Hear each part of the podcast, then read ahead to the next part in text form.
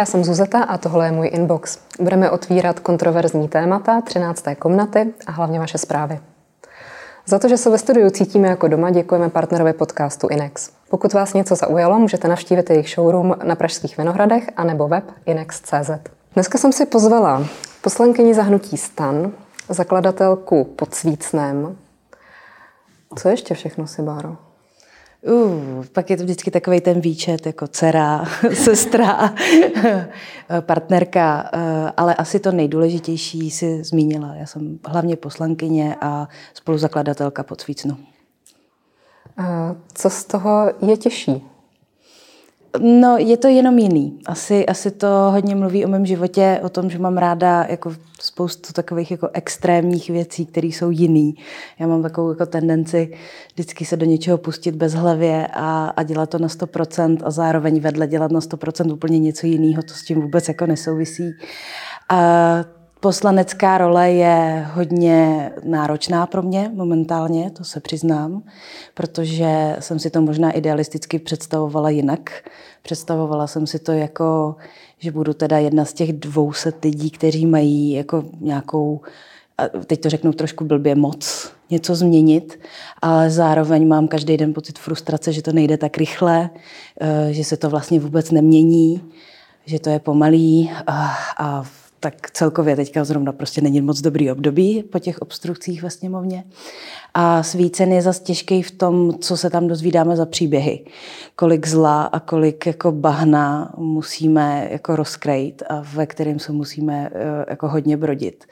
A zase na druhou stranu tam mám občas pocit velkého naplnění, že už jenom tím, že někoho vyslechneme, co se mu dělo a dáme mu nějakou důvěru nebo mu řekneme, že mu věříme a že mu můžeme pomoct, tak eh, že tím jako hodně pomáháme. Takže možná tyhle ty dvě role jsou tak v takovém dost velkém protipólu, ale vlastně mi ten život vyvažují do nějaké rovnováhy. No zároveň ale to tvoje stěžení téma, domácí a sexualizované násilí, řešíš v obou těch pozicích. Mm-hmm.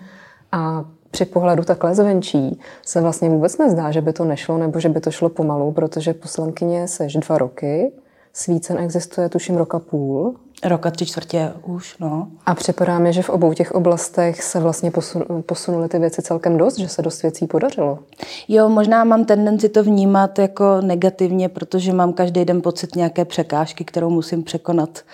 A což je asi normální. Jo. A kdyby to bylo jednoduché, tak to dělají všichni a je to hnedka všechno. Ale je, je pro mě hodně náročný vlastně vnímat, do jak obrovského tématu jsem spadla vlastně jako dost velkou náhodou Všichni mi to říkali na začátku, i s Míšou jsme si to říkali, že to bude taková jako malá kampaň, e, jenom s Míšou, myslím Míšu Studenou, což je spoluzakladatelka Svícnu. A tak my jsme si říkali, bude to taková malá jako osvětová kampaň, prostě uděláme Instagram a pak najednou to jako narostlo. A i ty legislativní aktivity z původního plánu, že prosadíme zákon o domácím násilí, vlastně přerostly v to, že jsme i do jiného zákona úplně, který se plánoval, což je redefinice znásilnění, vložili něco našeho, něco vyloženě svícnovského, co, co víme, že pomůže a díky čemu si myslím, že se i ten zákon prosadí, protože se jedná o ochranu dětí do 12 let. Uh, takže ano, ty věci jdou, ale zároveň já prostě furt sleduju uh, projevy některých lidí k istambulské umluvě, uh, sleduju to, jak když třeba teďka nedávno nám uh, na světlo světa jako pronikl takový jeden případ, my ho nazýváme Anička, tak vlastně neustále mi někdo jako vysvětluje, jako počkej na tohle, počkej, až bude venku rozsudek, počkej, až se podíváme do spisu a furt se na něco má čekat.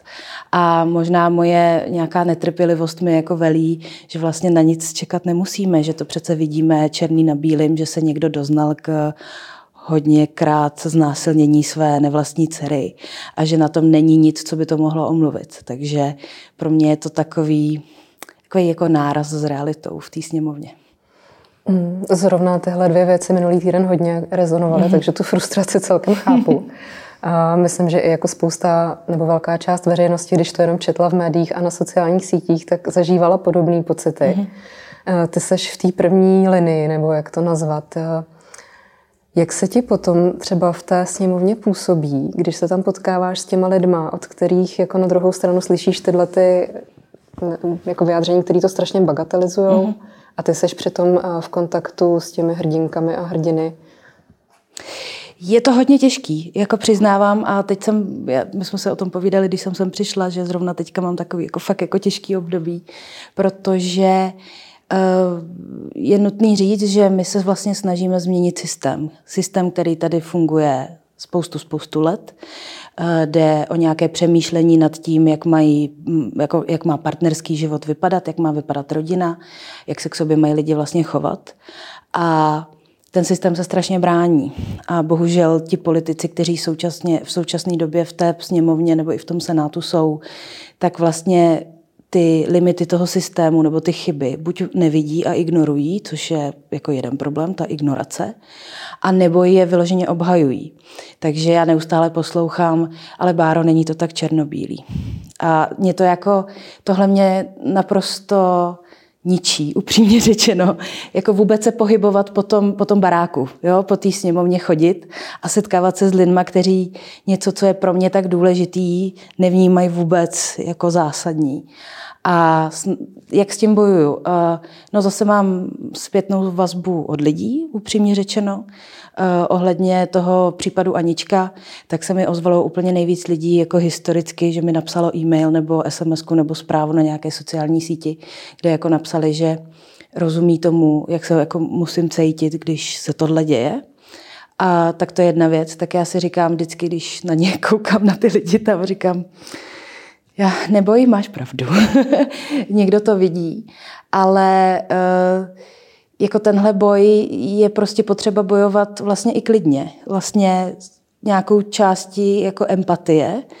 Uh, za prvý za to, že nechci být hysterická feministka, že jo, což oni si mě rádi škatulkujou, mladá holka hysterická, že? A za druhý, protože já to opravdu chci změnit. Já nechci jako být ta, která je v čele nějakého boje, já chci být na konci té změny. A tak se snažím jim ukazovat data, snažím se jim ukazovat příběhy i dalších lidí. A myslím si, že jako v tomhle směru já mám dost nabito a oni na to teda často nemají co říct. A to docela je dobrý pocit na konci. A proč si myslíš, že boj proti násilí na dětech, na ženách, na komkoliv, je označovaný za feministickou aktivitu. Přičemž ještě často samozřejmě to feministka je použitý jako nadávka, to hmm. samozřejmě oni to nemyslí jako dobře. Ne, to nemyslí, rozhodně to nemyslí dobře. Uh, já si myslím, že to je... Mám tendenci říct totalitní přemýšlení o těch věcech uh, a vlastně to tak částečně myslím, byť to zní jako hodně tvrdě. Ale je to opravdu tak, protože mám pocit, že my máme nějaký jako, historick, eh, jako historický trauma, ať už je to z dob toho komunismu, kdy vlastně drž pusu a krok, a součástí společenské smlouvy vlastně s tím režimem bylo to, že režim do těch věcí, co se dějí doma, vlastně vůbec nezasahuje. A tím pádem se to nikdy historicky jako neřešilo. A to téma se vlastně otevírá až díky, já si myslím, naší generaci, kdy uh, vlastně ani naši rodiče nemuseli si navzájem nic jako dělat, ale vlastně vůbec netušili, že třeba sousedí, ten křik a ten řev jako bylo něco vážného a jak velký trauma z toho ta oběť nebo ten někdo, kdo to zažíval, přeživší, vlastně může mít. A otevírá se to až teďka díky nějaký jako celospolečenský změně, možná i nějaký, díky nějaký jako mezere, mezeře mezi generacema, která jako vzniká tím globalizovaným rychlým světem. A uh, samozřejmě pro ně je to hrozně těžké to vlastně najednou jako zkousnout, že uh, ten svět nemusí být tak ideální, jak do teďka jako si ho představovali, nebo v čem jako žili. A Uh, Lucie Hrdá občas říká, že když to někdo spochybňuje, takže má hnedka podezření, že jako taky se něco děje. A to nemusí být jenom, jenom vlastně to fyzické násilí, to je potřeba říct. Ono to domácí násilí má i jako velice zásadní jako složku a to je psychické násilí kdy prostě vy toho druhého ponižujete, až je vlastně vedle vás takhle malinký a už nikdy v životě nebude mít to sebevědomí a nebude jako fungovat sebevědomě v rámci společnosti. Tak ono často i u toho sexualizovaného násilí nejde o ten samotný sex, jako spíš o moc. Jo. Tom se to vlastně moc neliší. Ono, ono celkově, jako tam, tam funguje nějaká jako mocenská nerovnováha mezi těma dvěma lidma. a, a vlastně je jedno, čím ji jako prohlubujete. Jestli to je tím, že každý den někomu řeknete, že je fakt jako k ničemu. Jako představte si to, že to někdo říká každý den. Svíčková je špatně, uklizeno je špatně, i když tam není ani smítko a děti jsou hrozný, že jo, a je to tvoje vina, že ty děti jsou hrozný, protože ty a tvoje matka a já nevím co. A může to skončit až tak, že přijde první rána a na konci je i to znásilnění, přičemž ten sex byl vlastně hrozný, protože je to tvoje vina, že jo, a co brečíš, když ostatní by nebrečeli. Jo, to je takové, jako, takový vývoj velice zkráceně. Je, je možný, že se to téma vlastně víc eh, otevírá nebo se víc nasvítilo i třeba díky sociálním sítím a určitý anonymitě, kterou poskytují, protože si moc nemůžu představit, že by dřív někdo šel do novin nebo mm. do televize vlastně přímo s tím svým obličejem a mluvil o nějakém takovémhle zážitku. Jsou v tomhle třeba ty sociální sítě nápomocný? Určitě ano. Tady jako musím říct, že eh, Míša Studená odvedla skvělou práci, když jsme začali eh, se Svícnem vlastně nějak pracovat tak eh, my jsme se dohodli, že eh, jako náš primární nosič bude Instagram, protože na tom Instagramu lze velice dobře moderovat trošku tu diskuzi pod těma postama. Eh, není to ještě tak strašný, tak strašný bahno, jako je třeba na Facebooku. A my vlastně, co se nám podařilo vytvořit už na začátku, bylo, že když jsme dali ven nějaký příběh, takže pod tím se objevovaly podpůrné komentáře. A vytvořili jsme fakt jako komunitu lidí, který navzájem si jako drží palce, už se i nějakým způsobem jako propojujou. A když bych to měla říct třeba u toho podcastu, jo, kde my jsme měli jako na začátku strašný strach, že nám tam nikdo nepřijde, že přece ty jako přeživší, my jim říkáme hrdinové a hrdinky, že přece jako to je fakt jako velká věc, že jako přijdou s tím svým hlasem, to ani nebylo na obličej. Tak uh, jsme na začátku měnili ty hlasy, jo? že jsme jako fakt si hráli, jako, aby to nikdo nepoznal. No a dneska už chodí jako i s obličejem a tam si myslím, že fakt zafungovaly sociální sítě, to, že dokážete odmoderovat tu diskuzi a taky, že to téma se otevřelo a že se opravdu jako sundalo to stigma z toho, z toho člověka, že je ta oběť. Uh, za prvý už tím, jak je nazýváte, tak vy jim vlastně jako seberete tu roli té oběti jo, a, je to, a těm lidem je o dost líp. A to je jako super. Neříkám, že to je jenom naše zásluha těch organizací. Je spousta, který v tom pracují a prostě teď se nacházíme v nějakém nějakým jako období celospolečenské změny a vnímání, ať už role ženy a muže ve vztazích, přístupu k dětem, že se opravdu nemají mlátit jako žito. A, a jako ten Instagram nám tomu moc pomohl. Um, procházíme obdobím změny, ale ne zas až tak moc. Teďka se nám to malinko zaseklo v Senátu. Uh, já vím, že ty jsi byla ohledně istambulský úmluvy hodně aktivní, mm. že si fakt to jako pečlivě vysvětlovala a argumentovala. A uh, potom slyšíš třeba od premiéra, že no to je potřeba víc času, že to nebylo dost odpracovaný a dost vysvětlený. Uh, jak se ti to poslouchá a jak se vlastně ten negativní postoj k tomu dokumentu vysvětluješ? Eh, je to opravdu opředeno spoustu dezinformací a nějakých jako narrativů, který vlastně s tím nemají vůbec nic společného, typu uh, eh, LGBT. Vůbec jako se to toho netýká. To mě nesmírně zaujalo, že vlastně ten dokument se opravdu týká prevence a potírání násilí na mhm. ženách a domácího násilí. Přesto ten, ta diskuze se vedla o LGBT, o otevírání uh, dveří adopcím pro homosexuály, odebírání dětí, odebírání dětí z rodin, mm. rozprášení rodiny, nebo jak mm. to bylo přesně formulované. Kde se to vůbec vzalo?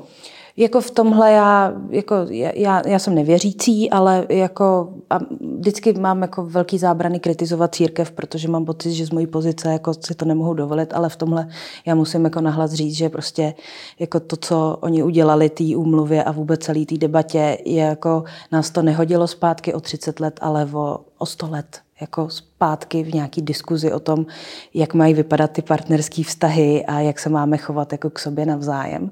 To je první věc. A Alianci pro rodinu a podobné jako spolky eh, jako dám stranou a jejich různý financování, nevím, co je na tom pravdy, nemám prostě důkazy, ale něco si o tom samozřejmě myslím. A Mrzí mě, že eh, slova o tom, že má být delší debata o nějakém dokumentu, jdou od člověka, který tu debatu nevedl. Pojďme se jenom připomenout, kdy my jsme se k tomu zavázali. To je totiž od roku 2014. 14, ano. A 2014 pak od té doby vlastně probíhá ten proces ratifikace nějakým způsobem. Vlády nebyly ani ochotny to vlastně jako poslat do toho ratifikačního procesu, což by jako měly Nicméně mluví se o tom 10 let. Ano. A je ano. to očividně málo. Je to očividně málo, ale myslím si, že to je opravdu jako neodvahou, když použiju klausovské přirovnání, neodvahou jako politiků. A skvěle to řekl Miloš Vystrčil. Jo, je to naše vina, že to nevysvětlujeme dost a jako, jak říkám, já v tomhle čisté svědomí mám. A zase jako moje pozice jít do Senátu pánům senátorům, kteří jsou starší než já a nějakým způsobem se na mě dívají, tak je jako v tomhle limitovaná, což já jako na jednu stranu, já to musím přijmout. Jo, to je věc, která mě může vnitřně trápit, rozčílit, ale přijímám ji jako fakt. Skvělou práci v tomhle odvedla Klára Šimáčková Laurenčíková jako zmocněnkyně vlády pro lidská práva ale eh, od pana premiéra jako slyšet, že ta debata byla krátká, mohl se zapojit. Eh, od, eh, oceňuji, že se zapojil třeba pan Vystrčil, předseda Senátu, měl skvělý projev. A stejně to nestačilo. Jo? Stejně i takhle vysoká pardon, šajba vlastně byla málo pro některé.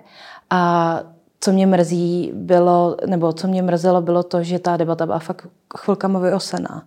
Jo, takový Já bych skoro řekla, že ta debata na tom celém bylo, bylo to nejhorší, že horší než to, že se to nakonec o dva hlasy nepřijalo, hmm. byly ty věci, které během té diskuze padly. Hmm. Jo, jo, já jsem jako, jak mám asi nějaký přirozený, jako, nějakou přirozenou tendenci na všem hledat něco pozitivního, naivní idealista, no. Tak eh, já jsem se dívala na ta hlasování a u některých eh, senátorů mě to překvapilo. Eh, u některých jsem vnímala posun i v tom, že vlastně nebyli na tom hlasování. Já vím, že to bylo různě napadaný, že teda jako nepřišli do práce.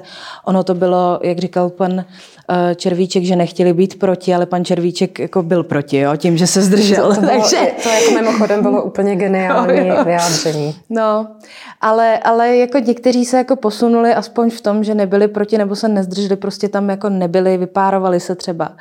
Ale jako ten posun vidíte, jo, a říkala jsem si, kdyby to bylo před dvěma lety, tak by to bylo mnohem horší. Věřím tomu, že fakt by to hlasování dopadlo mnohem hůř. Zase na druhou stranu teď vím, že se to jako na, dva, na další dva roky prostě zastavilo. Byť by to vláda mohla znova předložit, tak když slyšíte pana premiéra, tak eh, když nemá odvahu o tom ani diskutovat, tak si nemyslím, že by měli, měl odvahu to znova předložit. A když se teďka zahraju trošku na ďáblova advokáta a položím takovou tu klasickou otázku odpůrců, co v té úmluvě je, co my nemůžeme suplovat naším právním řádem? No, ono je totiž, ta debata, když se vede o, o zákonech, tak je uh, úplně mimo v tom, že ta úmluva vlastně nemění vůbec zákony. Ona nemá ani tu ambici. Ona říká, že strany nebo ty státy, které ji ratifikují, se zavazují udělat všechno pro to, aby. Jo? A třeba zajímavý článek je článek, který se týká, týká přetěžujících okolností.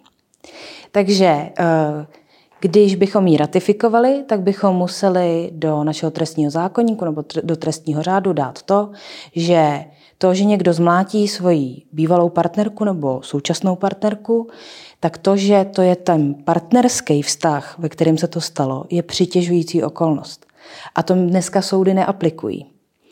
A oni ty dva lidi vnímají jako náhodný kolem jdoucí? Oni, oni naopak, oni ty dva lidi vnímají jako, že my nevíme, co se v tom, v tom vztahu jako dělo a třeba si to jako trochu zasloužila. Jo, takže naopak je to vlastně trošku polehčující okolnost. Ano, já se bráním to říct úplně takhle, jako na férovku, ale trochu si to myslím. Protože v těch rozsudcích to tak jako mezi řádky čtete. Jo, že teďka zase Anička, jo, to, že ona dělala nějaký třeba pubertální jako pojďme si říct blbosti, tak eh, jako podle soudu to vlastně všechno vedlo k tomu, že on ji teda pak 200 a víckrát znásilnil a vlastně díky tomu, že ona jako předtím ho tak jako naháněla, tak se nesmí divit, že má nějaký jako materiál, jako fotky a videa.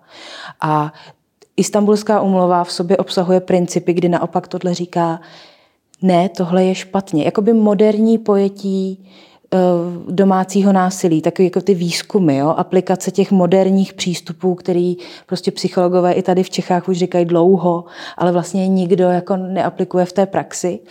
A zase to, že ratifikujeme smlouvu, neznamená, že se tak všechny soudy v České republice začnou chovat, ale ten systém jako takový, který je samozřejmě taková neviditelná entita, nedokážeme si ji moc představit, nedokážeme si na ní sáhnout, ale ten systém jako takový by měl takový jako push, který by znamenal, že se takhle má začít chovat. A třeba já bych mohla začít říkat, no tak a proč to teda ty soudci neaplikují? Tady to máte v té umluvě.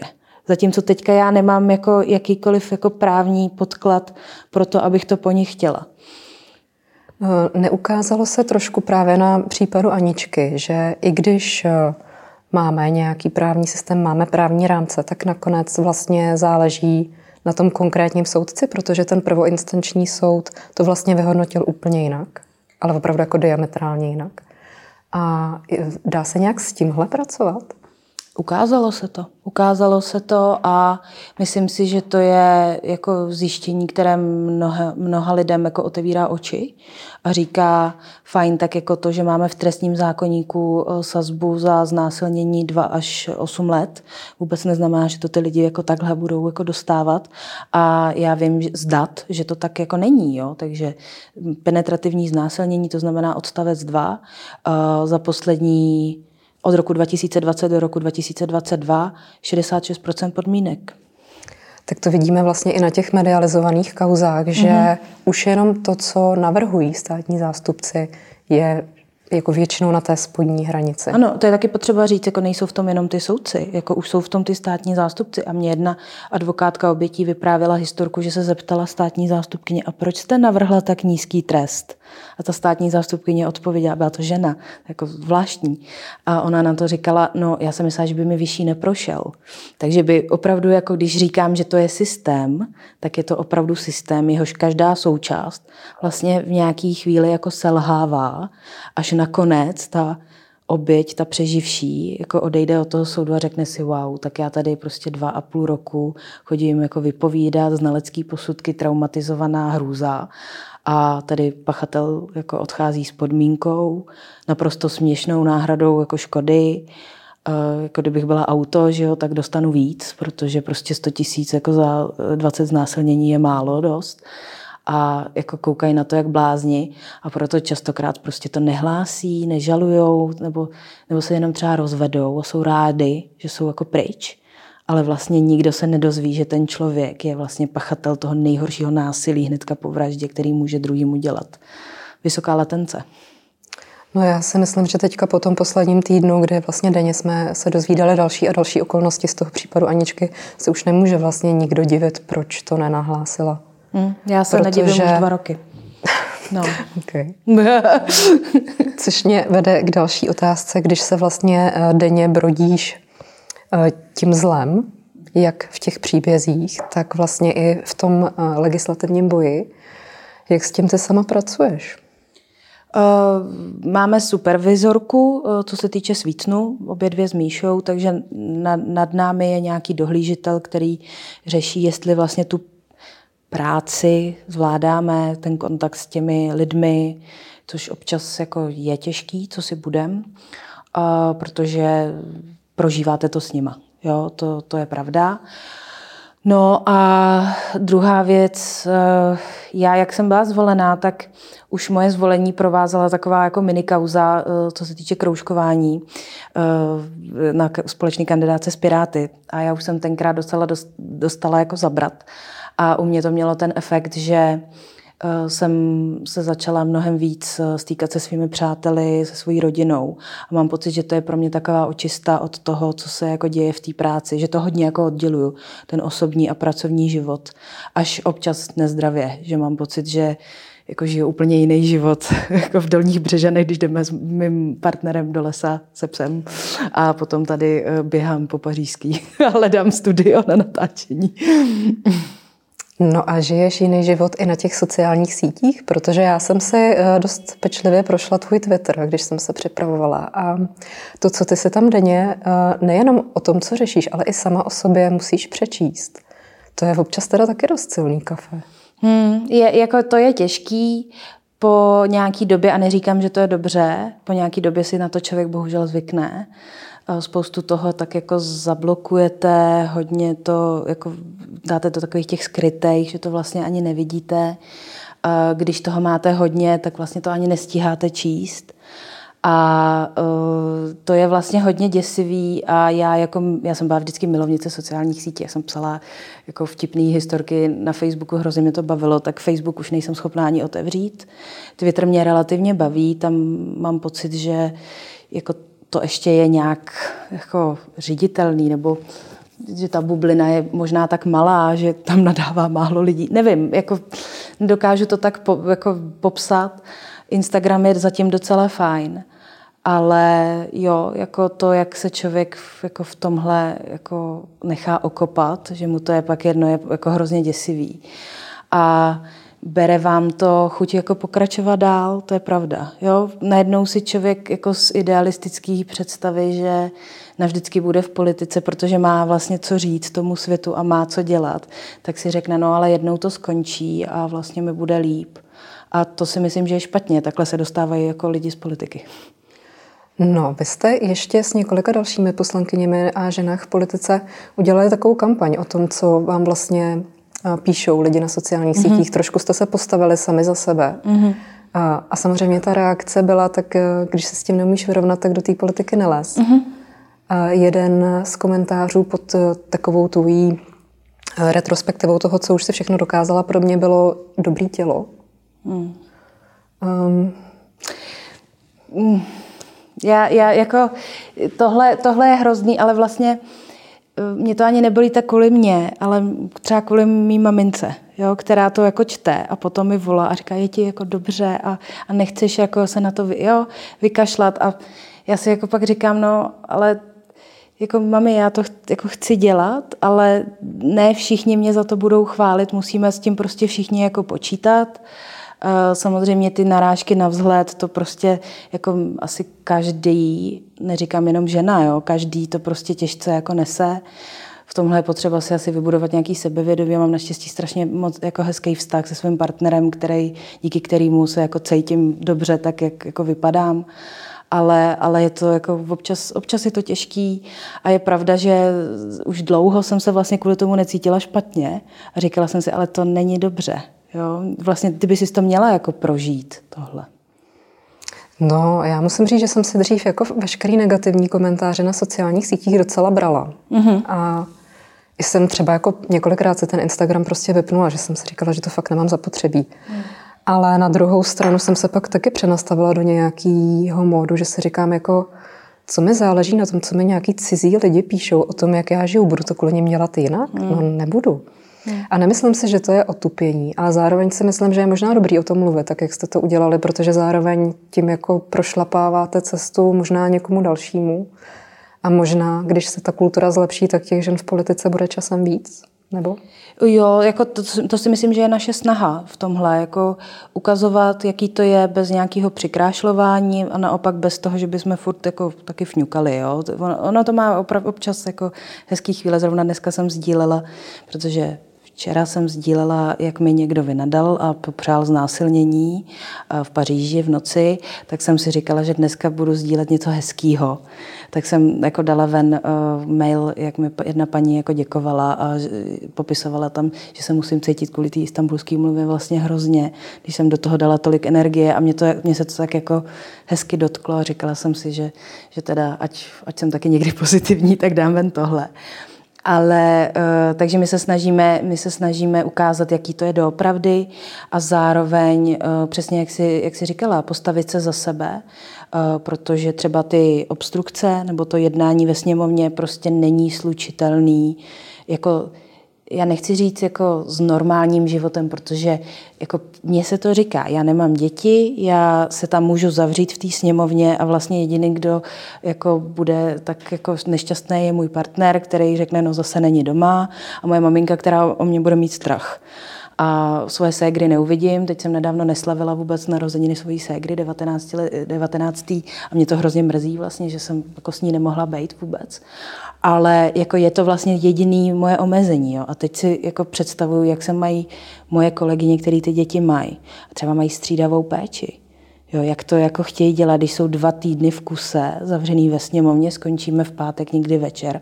Oni musí třeba z té Prahy dojet ještě daleko, ne všichni mají auto, ty lidi jako je to vlastně hrozně jako pro ně složitý.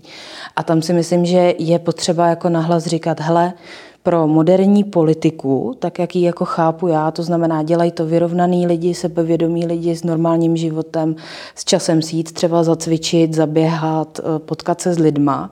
Tohle není jako slučitelný s tím, jak by jejich život vlastně jako měl vypadat, jo? protože jako uh, někteří kolegové nám tam říkají, no tak věděli jste, že nejdete dělat něco jako jednoduchého. No jako jo, ale já nemám pocit, že bych jako v posledních dvou týdnech jako nějak přispěla národu tím, že jsem byla od 9 hodin od rána do půlnoci ve sněmovně, hlasovala jsem dvakrát za celý ten den.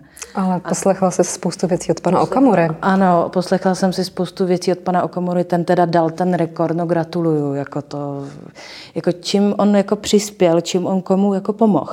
A mezi tím se nám tam střídají ty lidé na těch, na těch schůzkách, člověk je furt nervózní, že bude muset odbíhnout, odbíhat hlasovat, Jo, teďka jako nefunguje se vám tam fyzicky dobře, jo, tam si lidi myslí, že tam máme nějaký skvělý jídlo, nějakou skvělou kantýnu, ne, to je takový to kuře z broskví, jo, to je jako obyč, já si tam furt objednávám Volta a furt Kung Pao, je to hrozný.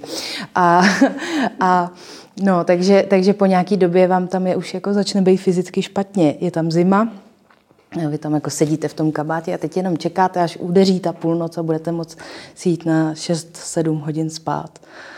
No, když to takhle poslouchám, já vím, že jsi říkala, že vlastně je to jinak, než jsi to představovala, ale hmm. co tě vlastně do té politiky jako hrozně mladou přivedlo? Já jsem, já jsem chtěla dělat věci, kterým jako pomůžu lidem. Já vím, že to zní hrozně jako pateticky a jako trošku kýč, ale uh, já jsem vždycky měla pocit, že jako jsem měla ve, ve svém životě jako hrozný štěstí. Jo, že, protože moje rodiče, když mi bylo 6 let, tak se rozvedli, ale rozvedli se vlastně, když vidím, co se všechno děje, tak se rozvedli poklidně. Uh, můj náhradní tatínek je vlastně na úrovni mýho tatínka. Vyrostla jsem vlastně v láskyplné rodině, na, na, narodili se mi dvě ségry, já jsem je spolu vychovávala, mám je moc ráda. A já jsem nějak jako měla celý život pocit, že mám hrozný štěstí, že se tohle jako vlastně stalo. A že se to stalo takhle. A Chtěla jsem jako pomáhat lidem, chtěla jsem dělat jako nějaký jako dobrý projekty, které budou mít nějaký jako dosah, jo? který něco jako změní. A to jsem dělala už na vejšce. A což jako vlastně ta politologie jako, jako obor na vejšce byla pro mě docela náhoda, protože já jsem šla na vysokou školu ekonomickou s tím, že budu ekonomka, protože tatínek ze mě chtěl mít ekonomku. A, ale eh, pak jsem vlezla na první hodinu ekonomie a přestalo mě to bavit asi po pěti minutách. A tu politologii jsem měla jako takovou tu jako, no tak bavilo mě číst si o prezidentech, že jo, povídat si s tatínkama, oni jsou dva a každý volil úplně jinou stranu v té době, takže já jsem vždycky byla taková uprostřed. Tak se jako bavilo tě to si jako povídat si o tom, takže takže si to můžeš vedle toho vystudovat jako takový ten vedlejší obor a pak vlastně při té vejšce se to úplně přehodilo a najednou ta politologie pro mě byla strašná zábava, jako naplnění. Eh, učila nás paní profesorka Dvořáková, která to uměla jako dobře, dobře jako vysvětlovat. Takže uh, najednou prostě politika, no. A pak jsem si myslela, že budu něco jako paní profesorka, že budu chodit do televize a komentovat. A nějak se to Takhle. Se to zvrtlo. Hmm. a nechtěla si třeba eh, zůstat v komunále? Nechtěla si zůstat v Břežanech a mít větší kontakt s tím, co vlastně můžeš ovlivnit? Ten kontakt tam je větší v tom komunále a vlastně i ty projekty, když někdo něco rozjede, tak má vlastně ten výsledek mnohem blíž a i jako rychlejš ale tam se sešlo jako víc věcí najednou. My jsme měli strašně super starostu Věslava Michalika, který jako měl jako vizi, jak mají v Dolní, Dolní Břežany vypadat ještě za 20 let od dneška. Jo? Takže tam já jsem nenašla takovou tu jiskru, takový to, teď tady musím já bejt, abych to tady zachránila a změnila. To vlastně nikdy v těch Břežanech potřeba nebylo. Naopak, tam byla taková ta chuť podílet se na té pozitivní změně. A upřímně řečeno, ta státní nebo celostátní politika mě baví jako víc. To já jako nezastírám. Tak eh, je to celkem vidět. Jsi no, jedna jako z nejaktivnějších lidí, jak na právě sociálních sítích, tak myslím, že i uh, v tom, co vlastně dokážeš posouvat. Teďka uh, teda redefinice znásilnění mm-hmm. prošla vládou. Mm-hmm. Co jí čeká dál a jak odhaduješ ty šance? Prošla vládou a to jako musím říct, že je fakt jako majstrštych, protože my jsme se dohodli na jejím znění a já před dvěma lety bych řekla, že se to nikdy nestane, protože redefinice znásilnění vlastně posouvá definici toho trestného činu do té modernější podoby, byť ne nejmodernější, jak to může být, jsme zase někde na půl cesty, jako vždycky, ale je to lepší, než to bude dosud. Protože dneska když eh, někdo někoho znásilní, tak eh, ten přeživší musí vlastně prokázat, že tam bylo to násilí, že, že musel překonat nějak, že, že, že tam byl nějaký odpor. Jo? A soudy to vy, vykládají tak, že ten odpor musel být fyzický, takže se jako kouká na to, jestli ty modřiny jsou dostatečně modrý a, a tak dál.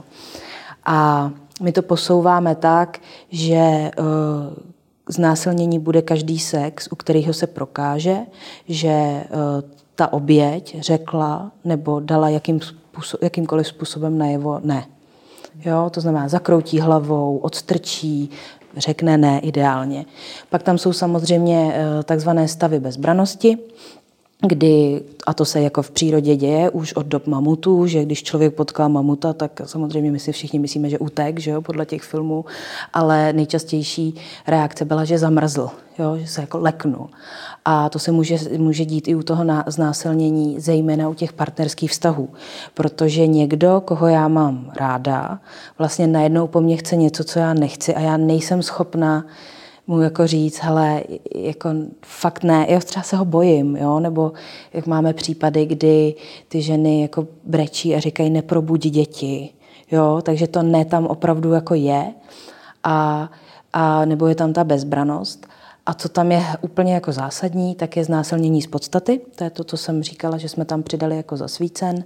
A to je znamená, že všechno, co se stane v té sexuální rovině dětem do 12 let, bude posuzováno jako znásilnění. Už se nebude zkoumat, jestli to ta osmiletá holčička chtěla nebo nechtěla, což by byl trestný čin pohlavní zneužití.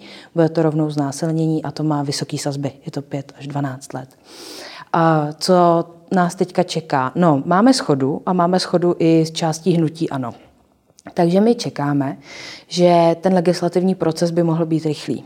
Chceme teďka tu redefinici předřazovat na další schůzi, aby jako už to první čtení proběhlo, protože to vypadá, že by mohlo souhlasit i SPD, takže nám to nebudou třeba jako obstruovat a bude to trvat třeba hodinu jenom, nebo bude rychlý na ten parlament.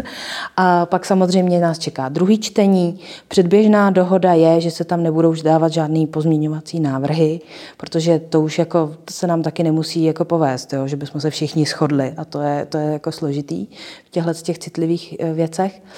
A Potom třetí čtení, tím to schválíme, pak to půjde, půjde do Senátu. Tam já se snažím uh, senátorům vlastně vysvětlovat ty věci dostatečně dopředu, aby nebyli pak překvapení a nedost, ne, nestalo se třeba to s istambulskou umluvou. Uh, mohlo by se to povést, podepíše prezident a máme novou definici znásilnění. Tak to ale bude velký úspěch. Ano, to bude, jestli se to podaří, a, a já myslím, že jo, tak to bude obrovský úspěch. To je pravda. No a potom je tu ještě druhý takový zákon, ve kterém se je hodně aktivní a to je zákon o domácím násilí. Mm, ten je trochu složitější, on se teda netýká vůbec trestu. On se týká uh, civilních sporů. Jedná se o to, že do občanského zákonníku, který je obrovský, uh, přibyde nový paragraf uh, a bude to definice domácího násilí. Dneska tam není. Takže když se chceš rozvádět s pánem, který tě mlátil, tak vlastně při tom civilním sporu ten soud vůbec nepřihlíží k tomu, že se něco takového doma dělo. I když má třeba vedle trestní řízení, kde ty toho pachatele žaluješ. Bohužel nejvíc případů je, že oni jako nenahlásí trestný čin týrání, takže oni se jenom rozvádějí a ty oběti samozřejmě jsou v pozici, kdy řeknou, hele, nech si prostě majetky, uh, jasně souhlasím jako střídavá páče s dětma, ale to není asi úplně správně, že jo, když se nám jedná o vztah násilník a oběť. Tak taky možná ta péče o děti jako by se posuzovala trošku jinak v případě, že by bylo prokázané, že ten partner je násilník. To... Jo, i když je to v Čechách hodně složitý, protože známe případy, kdy uh, muž znásilňoval eh, dítě své partnerky, za to teda i sedí dokonce, ale má právo výdat jejich společné dítě při takzvaném asistovaném styku, protože prostě náš český systém říká, že na svoje dítě má rodič prostě právo. A ta matka samozřejmě je z toho úplně hotová, jak je tohle možný, že jí někdo znásilňuje jednu dceru a pak může jako se stýkat s druhou a má o to dítě samozřejmě strach. Je v Evropě nebo ve světě někde nějaká právní úprava, eh, která ti připadá ideální, ke který by se třeba chtěla přiblížit? Já jsem hodně řešila, eh, jak to vypadá v Británii. Úplně jiný systém práva, eh, ale tam, tam prostě se stane něco, co třeba upskirting, jo, to je taková ta věc, že víme, jo, holky... Hele, víme, ale ve světle. Jo, uh, Ženy chodí po ulici, mají třeba kratší sukni, ale nemusí být, jo, ať je jako neobvinujeme z toho, že měla krátkou sukni, že?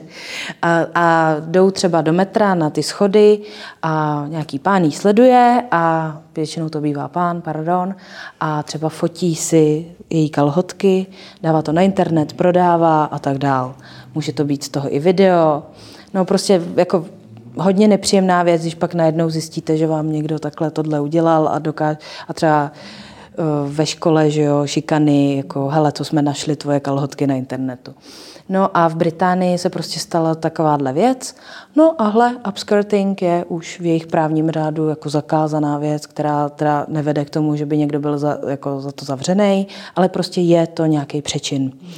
A v tomhle oni, byť je to vlastně konzervativní země, tak jsou strašně pružný, že se něco stane a dokážou to jako velice rychle na to reagovat. A u nás tohle neexistuje. Jak dlouho jim to trvalo? Mm, rok, dva, chvilku. nebylo to dlouho. Hmm. Um, ať se posuneme k závěru k něčemu jako fakt hmm. Ačkoliv já mám pocit, že jsme nebyli vlastně zase tak strašně jakoby negativní. Jo, nebyla jsem tak depresivní, jak jsem se bála. I po obstrukcích. Tak mm-hmm. jaký teďka vidíš jako uh, nějaký záchytný body, co ti připadá, že fakt teďka budou ty pozitivní posuny, nebo jaký vnímáš vůbec změny v tom myšlení právě v té společnosti, které tě naplňují nějakou nadějí třeba? Já mám pocit, já doufám, že to fakt není moje bublina, že to není to, že to vnímám jako extrémně citlivě, ale já mám pocit, že se nám podařilo nejenom díky svícnu, ale hodně díky tomu uh, vysvětlit veřejnosti laické, že domácí a sexualizované násilí je prostě problém, není to nic, před čím bychom měli zavírat oči a že je potřeba nějakým způsobem řešit. Můžeme se lišit v těch nástrojích, ale eh, že to prostě jako je tady přítomné.